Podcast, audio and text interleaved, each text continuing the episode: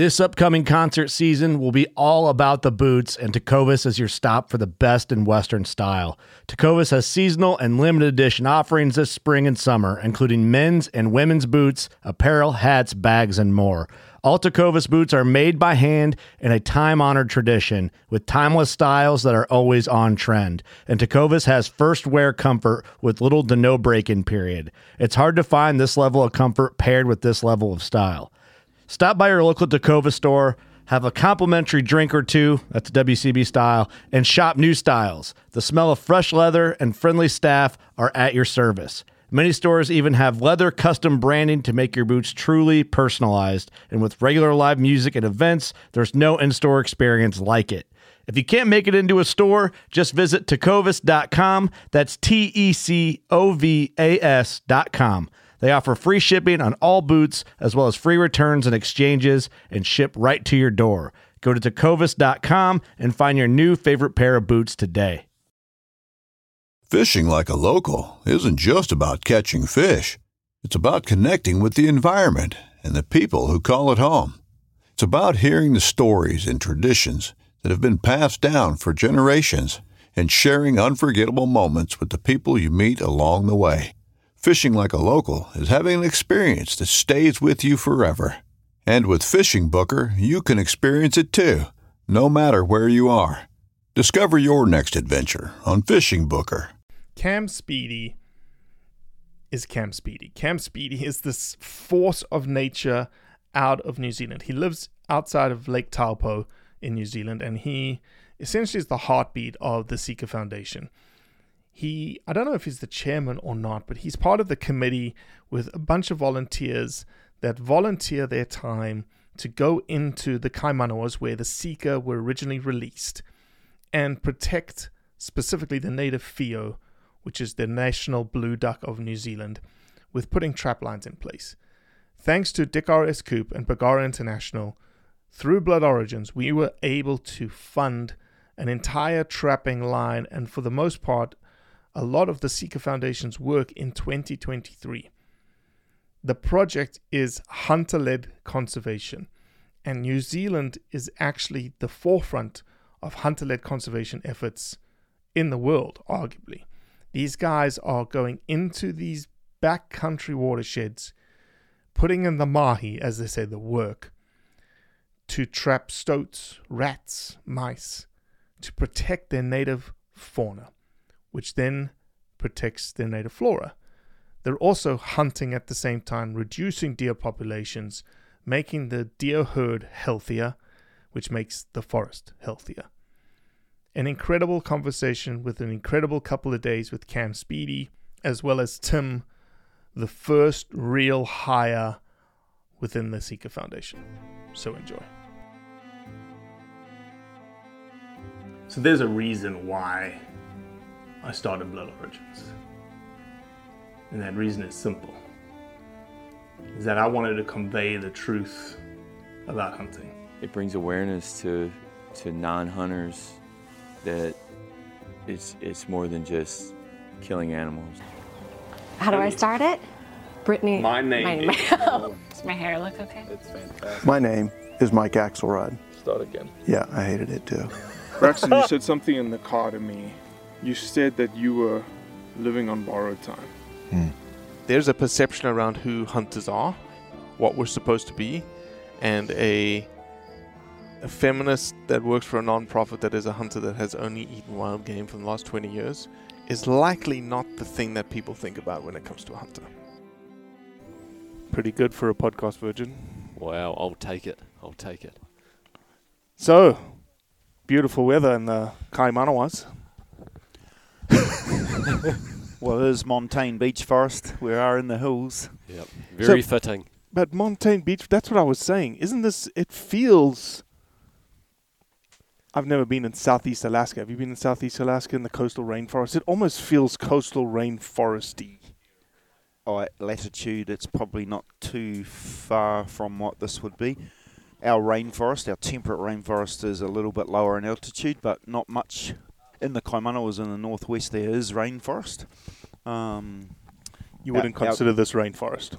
Well, I guess so, but we're just slightly Just because higher. it's raining right now and there's a forest around us. we're we're slightly higher in elevation, so we're into the montane. The beeches are considered montane forest, Mm. not temperate um, rainforest. But And I have have the beech forests here been cleared from a forestry perspective? Does Doc come in here and, and harvest beech trees, or they just no, this there's is no such thing here in this, New Zealand? This is what we call in New Zealand virgin bush. It's never been logged. It's never been logged. No. Mm. So you've got 200, 300 year old trees in here, Yes, and natural regeneration. natural regeneration, albeit um, the ecosystems are changing in the last 100, 200 years because of new mammals being brought here by people. Mm-hmm. Mm-hmm. Tim, you've uh, grown up in this area? Uh, yes, I grew up in. Oh, still a bit loud. No, eh? you're fine. You're fine. cool. Just got to adjust to your level. Yep. Yes, I grew up in Hamilton. My parents. Were How far is Hamilton from here? So, yeah, from Taupo, it's about a two and a half hour drive. Okay. Yep. Parents were from Taumarunui. Um, yes, a father was a bushman. Um, Your father was a bushman. What does that mean?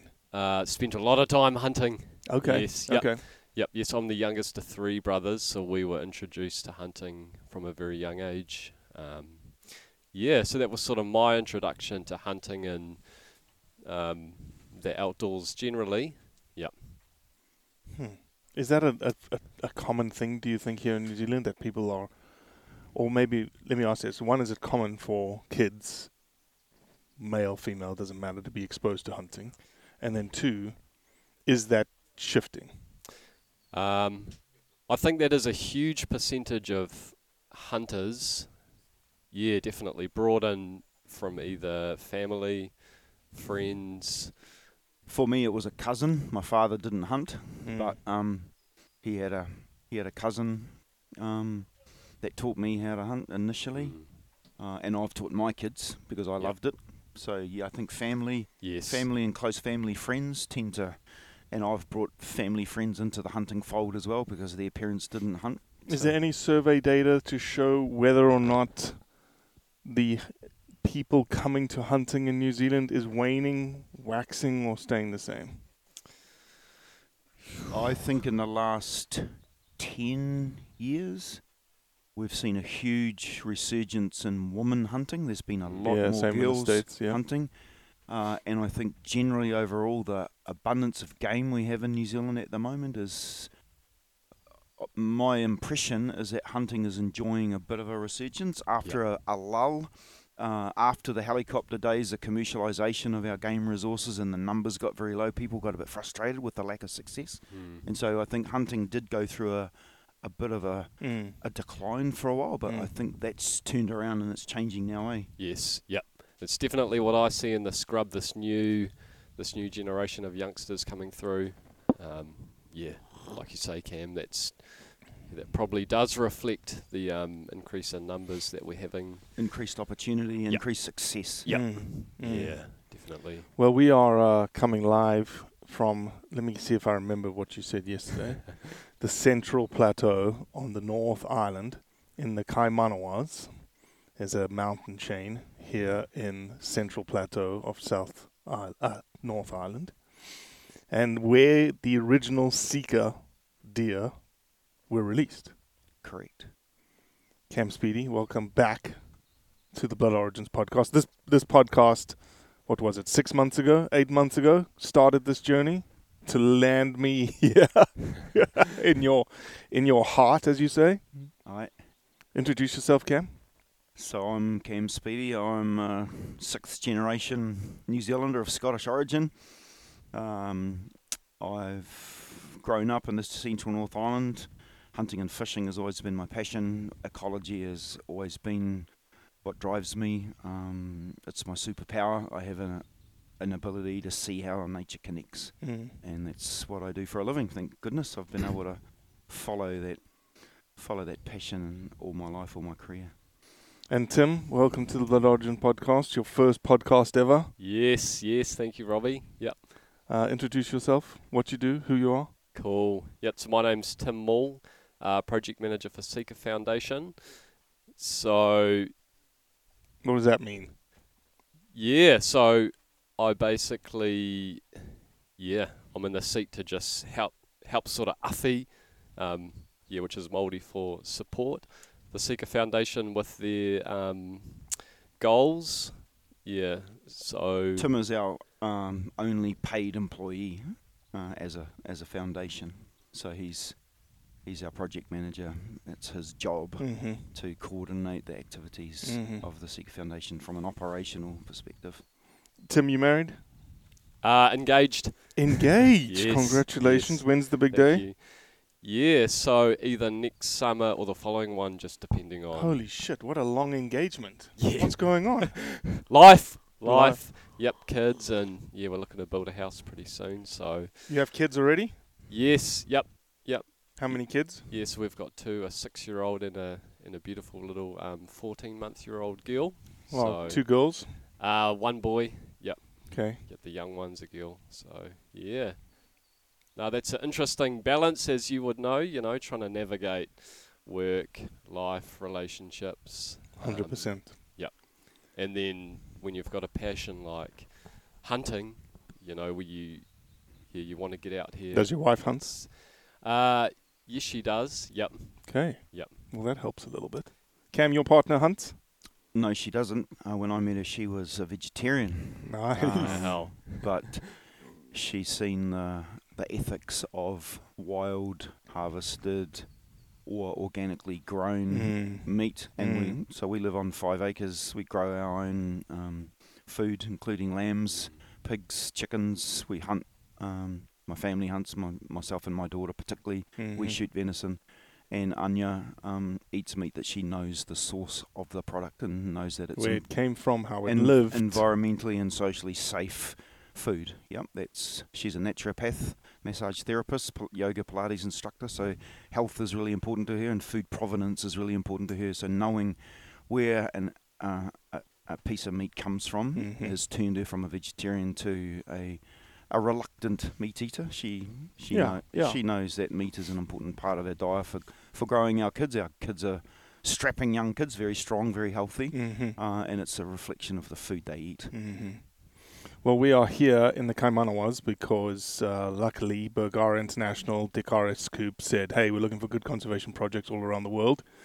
And uh, we had been chatting. I knew about the work that you guys have been doing from the Sika Foundation and, and others like the Eastern Link and Fiordland Wapiti. And I reached out and I said, man, do you have any, you know, what's your wish list? What does your budget look like for next year? And how can we help cover that? And you sent a proposal through and we try to do as much as we possibly can on what you sent through, and it led to this.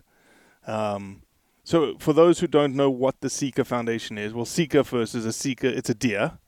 It's right? a, it's an Asian deer. Um, Sika, the word Sika is Japanese for deer. Okay. Um, so they're Asian deer that occur across Southeast Asia and Japan, um, through southeastern Russia, um, and we have been blessed with them being brought to New Zealand and released in this area where they've thrived. You say blessed.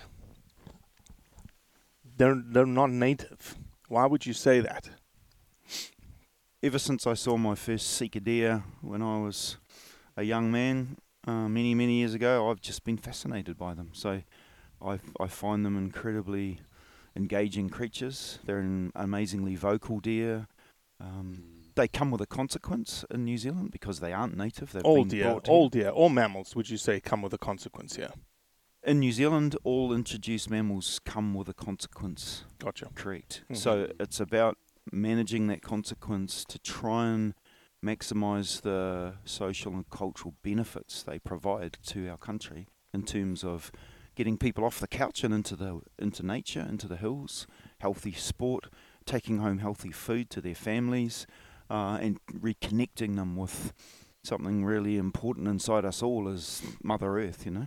Is that a, is that the that sounds like I know we've talked a lot about it, but that sounds like the narrative that we should be championing instead of calling these non-mammal um, introduced species as pests. We should be looking at them as beneficial resources that require management. Th- that's how I 100%. that's how I see it. Yeah. They, they're a introduced species that has a consequence. The reason they were brought here because somebody saw them as a valuable resource. Mm.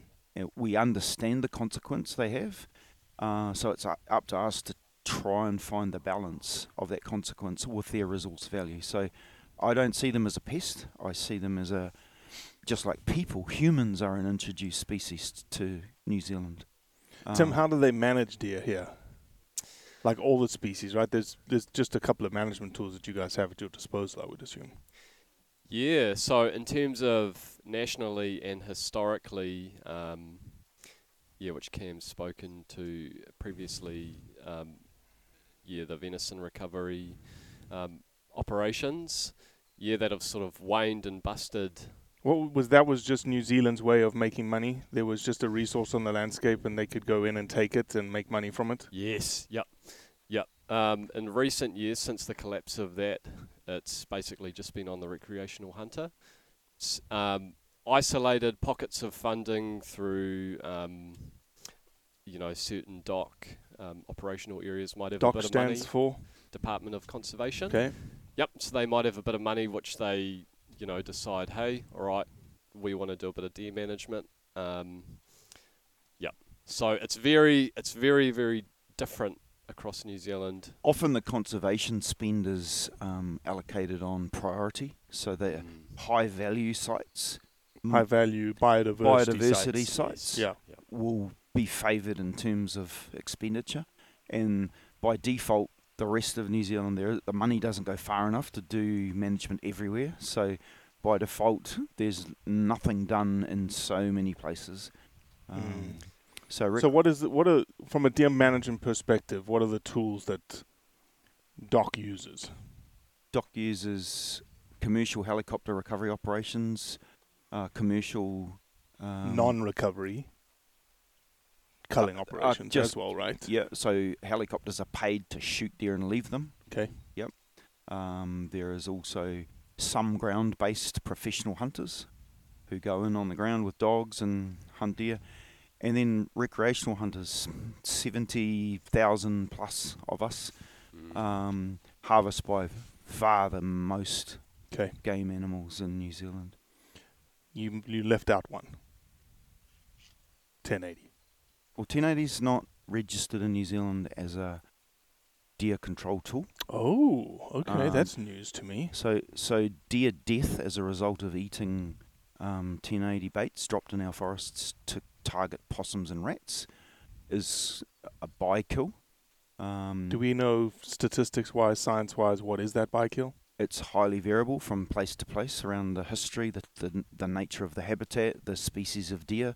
Um, 1080 kills on a uh, weight dose, body weight dose um, basis. So large animals have to eat far more baits. But you, you said to me that um, for the most part, or maybe not for the most part, in certain areas, specifically this area in the Kaimanawas, when a big mass crop year comes in and you got a boom bust cycle in terms of the the predators that you're looking to remove from the system, 1080 is a very important tool to help with that boom bust. But you put a deer repellent into the 1080. Correct. So so uh, a coating goes on the pellet, which makes it unattractive to deer. It enhances its attractivity to rats and possums because they're both omnivores. Gotcha. The repellent is a blood product, so um, the pellets are coated in blood, Mm. uh, and that makes it highly attractive to omnivores and quite repelling to herbivores Mhm. like deer. It's not to say no deer die. We do see a number of younger deer investigating, particularly sika, because they pick up leaves and mushrooms Yeah, and yeah, fruit yeah. off the forest floor. Yep. That's how they forage. They're, they're forest foragers. Mhm. And so they younger deer especially explore baits, and because they're only little, they only need to eat one or two baits to get a lethal dose. And hunters do find some dead deer, but it's very much a by kill uh, from management that's targeted at particularly rats in a mast year, which then drive a stoat population that kills our threatened native birds. So explain the system to those that may not be familiar with it. Tim, why don't you just start with? So we from Blood Origins and Berga- Bergara, we are investing in traps. Yes. We're specifically investing in traps that are going in the landscape. Explain w- one what the trap is. Explain what it does, and the purpose of the trap lines. Yes. Uh, right, so currently we've got 33 kilometres of trapping network through Kaimanawa, and it's essentially we're just doing the river corridors to create that um, yeah, that safe haven for whio. Um, What does it feel? so uh, it's a blue duck. It's our native blue duck. Um, Is it a national duck? I've heard somebody say like it's our national National duck. duck. It's not, right? Well, it occurs on our ten dollar note, Okay, it's on the ten dollar note. and it's in both islands. Um, and it's only here. It's an endemic to New Zealand. Okay. Although there is a torrent duck in South America, Yep, which is the very closely Peruvian related. torrent duck. Yes. nice. The only reason I told you I knew that was there's we are um, it's on pause right now, but we're doing a documentary of a guy called Henry Springer that was probably had the largest bird taxidermy collection in the world. Went down to Peru to collect the torrent duck, and Fish and Wildlife Service at the time was undertaking a six million dollar covert operation called Operation Journey to apprehend these bird taxidermists. But he was a German and had was like methodical in his note collections. He's an engineer, everything. And we're building a story for you to decide like was he a crook or did he have it all by the book? Because the record will show that he did not have his C177 for the Peruvian torrent duck, but I've got film of the C177 that the Fish and Wildlife Service returned to him of the Peruvian torrent duck. Wow. Anyway, little side note, but that's how it's. I, I knew it. I was like, there's only another duck that I know of that lives in rapids, and that's where the whio lives. Like they love rapids, right? Yes. Yes. This is an audio medium. You got to talk to, you know. Right, getting there, getting there. yep. So 33 kilometres um, of river-based uh, predator trapping to help the whio in their habitat and their nesting, and it's essentially just a corridor, a safe haven. So obviously we don't have the resource to trap all of this landscape. It's huge, but Sure. it's just about creating that corridor of safety for them. And what do the traps look like? yeah, so we use two types. So what's called a Doc 200, which is a box trap. Um, yeah, they're probably about 500 in length. The double sets are 600, yeah, 600 mils. Yep. And they've got two, um, essentially a plate, um, yes, a pressure plates, grills with the bait placed in the middle, entrance on both sides. So basically, with the intention of drawing uh, predators, um, rats and stoats. Um, yeah, in particular stoats, they're the um, really, really nasty threat to whio. So basically, with the bait in the middle, um, drawing them in, focused on the bait, hit that plate, whack, kill trap, they're out instantly. And the the purpose around the double set is getting that double kill. Um, you know, you can get a rat that's coming Mhm. and he's got hit, Mhm. and then the stoats after the rat comes on Mhm. the other side, bang, and it just it just means that that trap's got two kills in it, and you can get that added attraction of of that double hit. Yeah. And from a, s- uh, go ahead, Cam. No, it's fine, yeah. Yeah, cool. So the, the the traps themselves, Cam, obviously labor intensive, right? You can't just let them go. You've got to keep checking them because if you catch a rat, you catch a stoat, you want to Once both traps are gone off, the trap's basically useless. useless. So Mhm. we've got to check it, un- unset it, record the kill, rebait it, um, and that happens on about a monthly basis. Twelve checks a year. Um, that's where the other type of trap we use, the automatic gas trap, the A24, the Goodnature A24 trap. It has 24 kills. It's a piston triggered by a wee trigger. The animal puts its head up to investigate a bait, touches a trigger plate, and a gas operated piston um, it. smashes it, kills it instantly, crushes its skull. So both of these traps are approved by New Zealand's National Animal Welfare Advisory Committee. Uh, they have to meet very high standards for animal welfare. Uh, so uh, we, we are only allowed to use NAWAC approved traps on conservation land for conservation projects, and we have to have parti- particular specifications to stop non-target species getting in and being killed by the traps. hmm And I assume you don't. I haven't heard, but you obviously are local.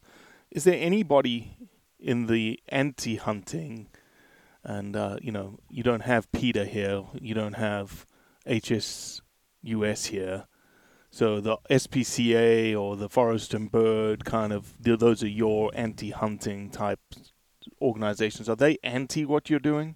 are they anti this idea of predator removal? I won't say pest removal, predator removal of the landscape. No, Forest and Bird are huge supporters of predator control in New Zealand because they value the forests and the native ecosystems and Mhm. biodiversity also. Mm-hmm. Um, SPCA are concerned with animal welfare primarily, Mm-hmm. and so as long as NAWAC approval um, has been granted, um, certified of the devices being used, they're generally okay.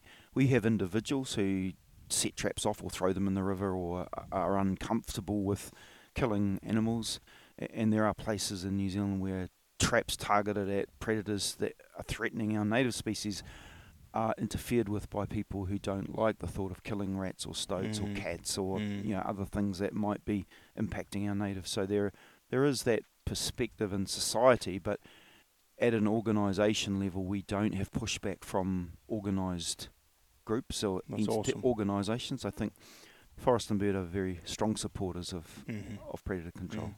What about deer management? I know this is probably the most controversial part of this podcast, but obviously there is a lot of a lot of people that are, you know, they hear deer management, they hear helicopter culling, they hear and and, and they hear 1080, but you guys don't use 1080 here for for deer management.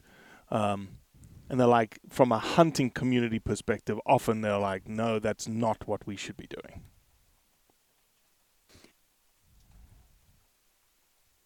Well, we we have to manage the numbers because they have a consequence in our forests. Our, the future of our forests depends on A, Her- a well managed population. herbivore densities being in balance.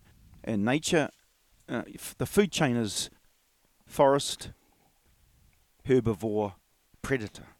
We've always had that in New Zealand. It used to be a large ratite, a moa, a very large bird, Yep. living in our forests, eating our plants. Browsing. And the predation came on adults from the world's largest ever eagle, Haast's eagle.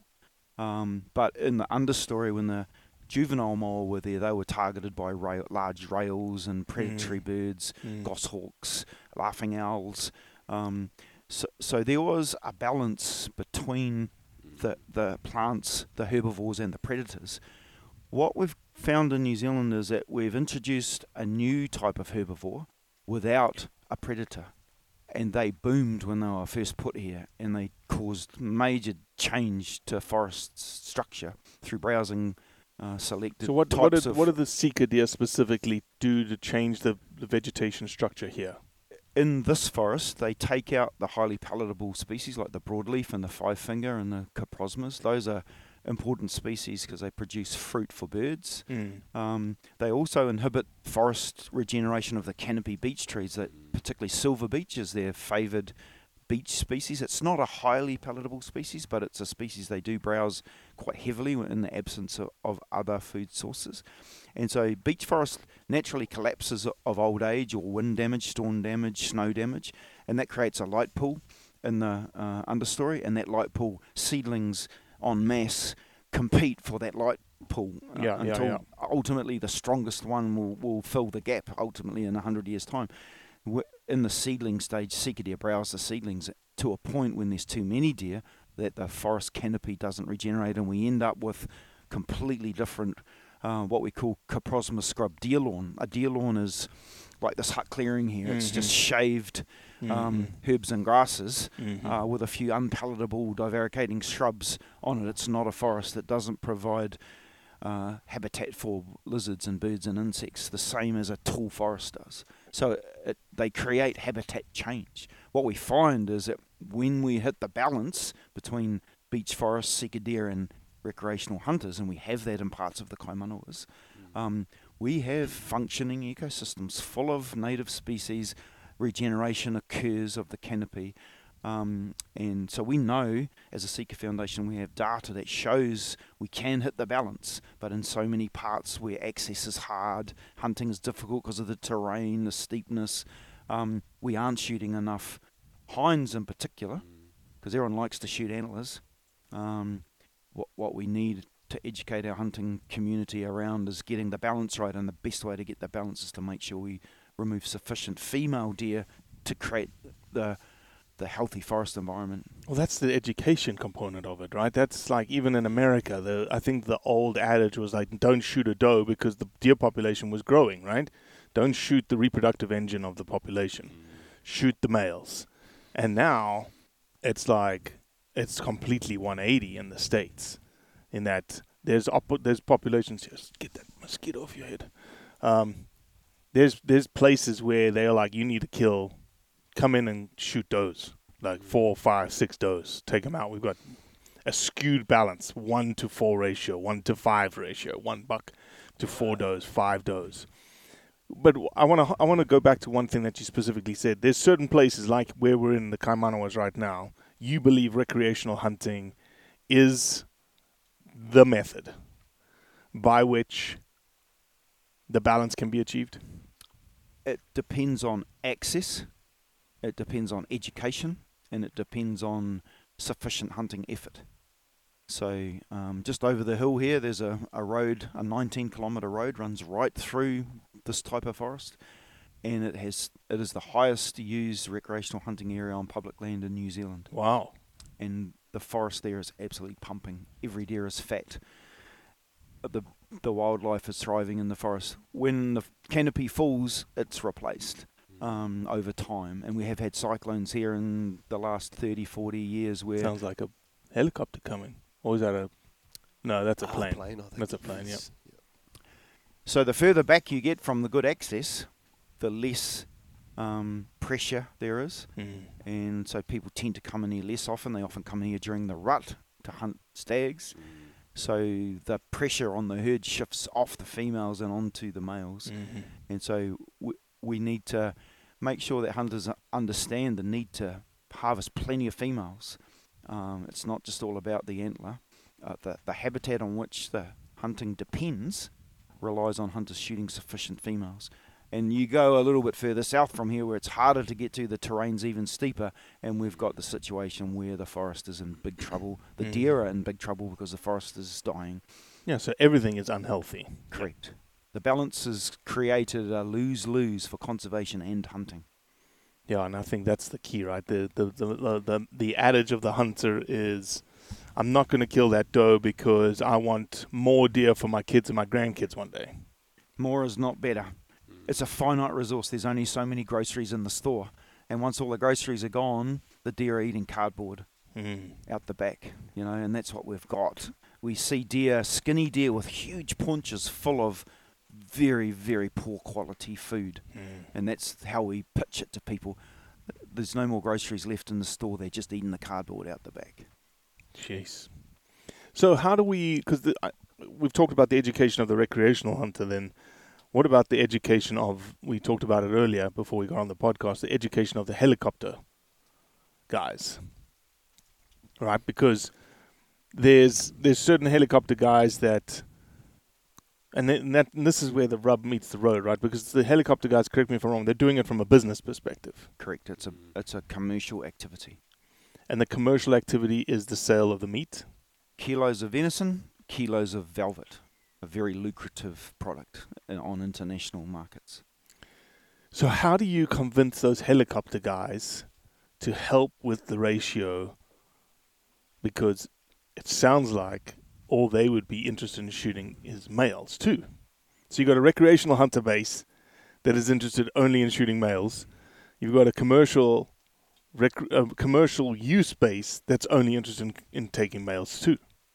Well, they do shoot females, but often when they're targeting velvet, the females are away in maternity and having their fawns. So they've deliberately targeted cover and solitude um, that naturally protects them from a helicopter flying around hunting open country. And then as the fawn grows, um, the family groups become more visible in open country. But uh, by then, there's so much damage done to the male part of the population. What we end up with is a competition between a recreational hunting sector and a commercial sector, when in actual fact, what we need is all our management to be complementary, heading Mm. with a single outcome, and that's what's happened in the Fiordland Wapiti area. Mhm. The helicopter harvest there is targeted at an outcome, a, a low density, high quality, male dominated population, uh, and there's plenty of meat comes off Fiordland, thousand plus Wapiti deer a year, thousands of kilos of prime meat, but it's targeted at producing a low density, high quality herd that's fit for that very special World Heritage Southwest New Zealand landscape. Mm. It's a beautiful place, as, as you'll see when you go down Yeah, there in a couple of weeks. Hopefully there'll be no rain. Don't bet on it, Robbie. yeah, I'm sure the rain is going to follow us. Um, so, so the education needs to come from the um, the administrators, those people who make the decisions around what management is appropriate. Mm. And unfortunately, there's been a if it's brown, it's down mentality. As long as you kill some deer, then it's a good thing. Mm. To the point in early 2000s when the venison industry really crashed, there were helicopters flying around parts of New Zealand in springtime, shooting velvet stags, landing, cutting the velvet off the stag, and f- putting the velvet in the chili bin, and then going on to the next stag. Wow. And I heard a Department of Conservation officer uh, say when I said, "Man, that's that's not helpful." He said, oh, "At least someone's shooting some deer." And, I, Mm. and I just thought, bro, you just so don't get it. You Mm. don't understand what that's happening because the stags that aren't shot will still tup all the hinds that aren't being shot, and you're going to Mhm. have more deer and more damage. Mhm. It's actually working against the long-term welfare of that habitat. Just flying around shooting velvet and leaving the meat to rot and just taking the velvet. So what's the what's the relationship like today? Is the is there a, is there a good communication between? Because it sounds like it's a trifecta, right? There's the commercial, the recreational, and then you've got whoever the landowner is. And in the public land space, that's the Department of Conservation. Yeah, Mhm. yeah. That's that's it. Yeah, those are the. How's that relationship? Is it? I, I would assume it's variable. highly variable. Uh, and a lot of helicopter operators fly hunters into the hills to go hunting. So, you know, they're really. So HeliSeeker would be a company that would shoot sika deer. they do some work in that space, but primarily they're flying hunters in. Uh, in the South Island in particular, there's a lot of helicopter operators who shoot deer commercially and fly hunters in as a big part of their revenue. Mhm. So, so there's an important relationship between the helicopter industry in New Zealand and recreational hunting. What we need to do is work together under a common theme for a common outcome, rather than having competitive outcomes. You've been in the game how long? Forty years. Is is that complementary mindset versus competitive mindset better today than it was 40 years ago? Only in two places in New Zealand, the Fiordland Wapiti area, and in the Kaimanawa Remote Experience Zone. And that is because of the leadership. Sika Foundation and the Mhm. Wapiti Foundation, Mhm. and the advocacy to Department of Conservation and the relationships we've developed with helicopter companies. Hundred percent. Hmm. Tim, what um, what projects do you have coming down the pipeline from a Sika Foundation perspective? Yeah, so the main one is the adaptive deer management plan. Um, What is that? yeah, so it's essentially framing up management units over Kaimanawa Kaweka, highlighting areas like the remote experience zone, which we're starting in 15,000 um, hectares of mountain beech, quite vulnerable, steep, hard country, hard to get to. Um, lots of historic overpopulation issues with that herd and subsequent uh, damage to habitat. So, yes, yes, that's probably taking most of my time at the moment. So we've framed up the adaptive. So what does that look like? Is that you're you're creating deer quota essentially for different areas and looking for different. Uh, looks like it's getting a little sweaty in there. Yeah, it is one of those boys. It's one of those. There's eight gentlemen in a hut with the door closed with a fire going. It smells probably beautiful in there right Yep, now. yep. Um, Van Musk. Yeah. So are you putting together um, ratios and quotas in different areas for um, as an adaptive deer management plan? Yeah, so essentially at, at this stage we've focused on the two areas, the Kaimanawa res, which is where there's a problem, and we've started management. Uh, we shot 338. What did that look like? What did that management look like? So it was a combination. The first, the first thing was to get recreational hunters in to be involved and to see on the ground what the issues were, to shoot deer, to look at and go, man, I think there is a problem here, and to sort of hunt this country that maybe hey, this is nice to hunt because it's incredibly open, but hang on a minute, if we've got no seedlings and saplings, um, that's an issue, right? To be seeing these landscapes, to understand, yeah, and to be a part of this journey. So that was the first part. So Is there a hut back there? No, No. it's wilderness. Okay. And that's what we talked about. And I don't know if it came through to you, Tim, but I told Cam, I said, in those areas where you're going to have a lot of deer, Yep. right? Lots of shooting opportunities, conservation based, information research based, Yep. right? And you're in a place in the world that is wilderness, essentially, that nobody gets to go to. Yep. I think we can sell that. I think we can fundraise the heck out of it and bring a family from America or four or five people from America and say, here, you're going to do this. It's a pretty tough country though. yeah, Um, but that, that's the only thing. It is. It's. It's probably really steep and really, you know, tough. But man, and we're and we're harvesting the d- density down and down and down Mhm. um, because the recreational hunting in the raw as step one, phase one of the res project Yep. was just the start of it. Mhm. You know, and Tim will talk you through the next two stages as well. what's the next two stages, Tim? Yeah, so essentially after that, so raising awareness, getting the rec hunters and facilitated rec hunters. Um, so what is facilitated rec hunting? Yeah, so essentially because it's a remote experience zone, uh, yeah, you can't fly in there, which is essentially part of the problem of underharvest. Okay. But yeah, so Sika Foundation negotiated access landing sites. Um, yeah. So yeah, that's what I mean by facilitated Okay. recreational hunter access. Normally you wouldn't be able to fly in there. Okay. But hey, we want to increase harvest. We want to get the hunting community on board with what's going on. We want that contribute. Um, yeah, we want them them to contribute. That's important. Yeah, so that was stage one. Then the next stage was all right. We need to get some professional deer management operations underway. Okay. So yeah, and there was a combination of um, an uh, aerial thermal assisted helicopter operation just to really sort of test out different management tools and the effectiveness. Um, yeah. Comes the rain, Yeah. small rain. Yeah. But largely that was just search and destroy with Okay. a helicopter. Okay. Yes. Yep. Yep. Hind focused. You know, just Hind focused. Yep. Yep. Okay. You know, to manipulate. So that's that. happened already. Yep. Yes. Okay. Yep. Um, yeah, so that got 30. Rec hunters shot about 50. Understandably, being that time of year, um, April, a lot of stags got shot. I think two, th- uh, two thirds were stags. Or more, but- yeah, yeah, Most were stags, yeah. Yep, yep. Uh, But we knew that would happen, and Sure, it was it was more about just getting hunters in that landscape to see what was going on. Okay. Um, yeah, and then after that was the professional uh, ground hunters using indicating How many? dogs. How many? Um.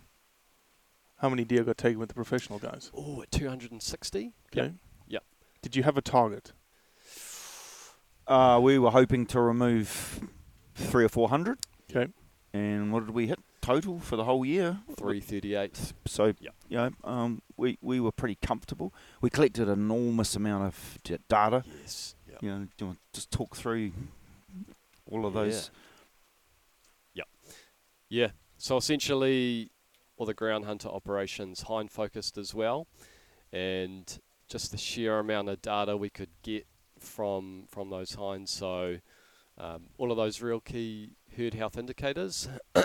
so reproductive rates, um, stomach contents. You know, what are they eating? Um, quite sort of extensive condition scoring to really gauge, especially at that at that time of year. You know, when the vegetational growth is at its least and it's essentially the hardest for the animals. Then on top of that, you've got hinds that if they've had a successful breeding the previous year, you know they're sustaining a fawn. If they've done really well, um, you know they might have, um, yeah, they might have a yearling still on them. Okay. So that's yeah, like so when you're gauging your herd health indicators through winter and spring, that's essentially a snapshot into when they're doing it the hardest. So that's a really, really effective time of year to gauge Health, Yep. essentially. Yep. Yep, and then on top of that, all of the jaw bones were taken out as well. So we get the skeletal measurement, which essentially tells us how well those deer have done in the first three to four years of their life. Mhm. Um, that's an indication of yeah how much how much tucker and what sort of minerals and stuff they've had access to, and then the age of the animal as well. And that's and that's really really critical to understand the current the current herd structure. So what's next? You obviously have done a, a, a yeoman's effort to start this thing. Yeah. So over summer we got on there and measured seedling regeneration. Yeah, I was going to say there has to be a vegetation What- component to this. What's the habitat doing? Um, have we got regeneration on canopy damage sites? Mm. Uh, in that particular place, there's a lot of cam- canopy damage. Yep. Um, the age structure showed there's a couple of cohorts missing from the population in the age structure. There were virtually no four-year-olds or three-year-olds. Yep. Interesting. Uh, a few yearlings, very few two-year-olds. So it showed that they had, had stopped breeding Oh, okay. because the habitat was in such poor condition. Mm. And then 2023, um, just keep the foot on the throat, really. Yeah. Yep. So Rinse you, and you're repeat going to to that. okay. So you're going to send more hunters in, remote experience, facilitated remote experience, more Yes. professional culling. There's 10 parties in there this April, Okay. uh, facilitated through permission from Department of Conservation and their You have more people than you can accommodate. Uh, we had quite a few people inquire, um, but we ended up uh, with just 10 parties. So I think people heard there were 360 deer had come off there. I thought, oh, I'm not going there. Oh, okay. Um, but people have still expressed an interest to go and understand and be part of it and experience yeah, that yeah. place. That experience would be part of the reason why you wanted to go, and plus the place. Nobody gets to go there typically. Yeah. So some more aerial work, some more ground hunting, further vegetation monitoring. Mhm. We need to know how far down do you need to push the herd before the forest responds. Yeah. We don't know what that trigger point is. Yeah, yeah, yeah, yeah. So we'll just keep pushing. But you have no idea the size of the population, right? no. It's so difficult. There's no way for you to get an accurate population count. No. Yeah. and you can't use fecal pellet counting um, scats because the quality of the food in there is so poor. The throughput of vegetation through the Yeah. the Mm. rumen through the gut system of the deer is just massive. They put through kilos and kilos and kilos of Kilos of shit everywhere. So terrible, you think you've got a poor ton of- quality, Yeah. and there's just shit everywhere over the whole place. but there's not actually that many deer, you know. Yeah, yeah. Yeah. Well, man, it's um, it's definitely a unique system. Number one, obviously the ecosystem's amazing, right? It's almost, as I said, I think it's, it's almost like I've never been to Southeast Alaska, and it's pissing down rain, but it feels almost like that. It's got ferns and moss everywhere. It's spongy. It's, you know, um, but it's got cool deer running around, and the management is something, as you said, it's just something you have to do. Yeah. And if hunters aren't in here doing it, DOC's not in here. Some places DOC would be in, right? But this doesn't rank up high enough, unfortunately. Um, On the priority list. On the priority list, so there would be nobody in here if it wasn't for us. Mm. Protecting the wildlife, protecting the biodiversity, protecting it, period. Having a forest full of interesting wildlife to hunt Mhm. into the future for not just us or our kids, but future generations. It's a long-term game. Yeah, yeah. Well, I would encourage everyone to look at or Google the Sika Foundation. Is the you have a website, I assume? Yep. www.sikafoundation.co.nz. Yep, very comprehensive, um, science-rich, image-rich website. And uh, people that are listening to this saying, "Man, I, I've always wanted to hunt a Sika deer." Where we're standing right now is completely publicly accessible. Someone from the United States could come, hire a helicopter, or even walk their ass in here and Yep. hunt. Yep, hunting permits are free. You just apply online, and they that turns up in, um, Yep. in your inbox that says you're Yep. wanted. Yep. Um, and and you come, and you may find other public hunters here. So safety is something that we all have to be mindful of, Of at all times. But Of course. um, yeah, it's not just about shooting a deer. It's about experiencing, this place. experiencing the place. Yeah, and you can hunt whenever. You can come in here whenever you want. twelve months of the year. You 12 can't months in the year, you, you can can't hunt. hunt. at night after the hours of darkness. Um, And you can take as much as you want. you can shoot as many deer as you like. Yeah. Any age class. Yep, fawns to stags to But does. given this conversation, we would prefer people to target hinds if they have the opportunity to take a, a hind or take two. out a couple of hinds, Yep. get your good stag, help the ecosystem. Cam, Tim, thank you. Tim, congratulations on your first podcast. Thank you, thank you, Robbie. It's been relatively painless. Cam, pleasure as always. Thank you, mate. Well, that's it for today. I appreciate you listening, as always. Leave a review, share it with your friends, and most importantly, do what's right to convey the truth around hunting.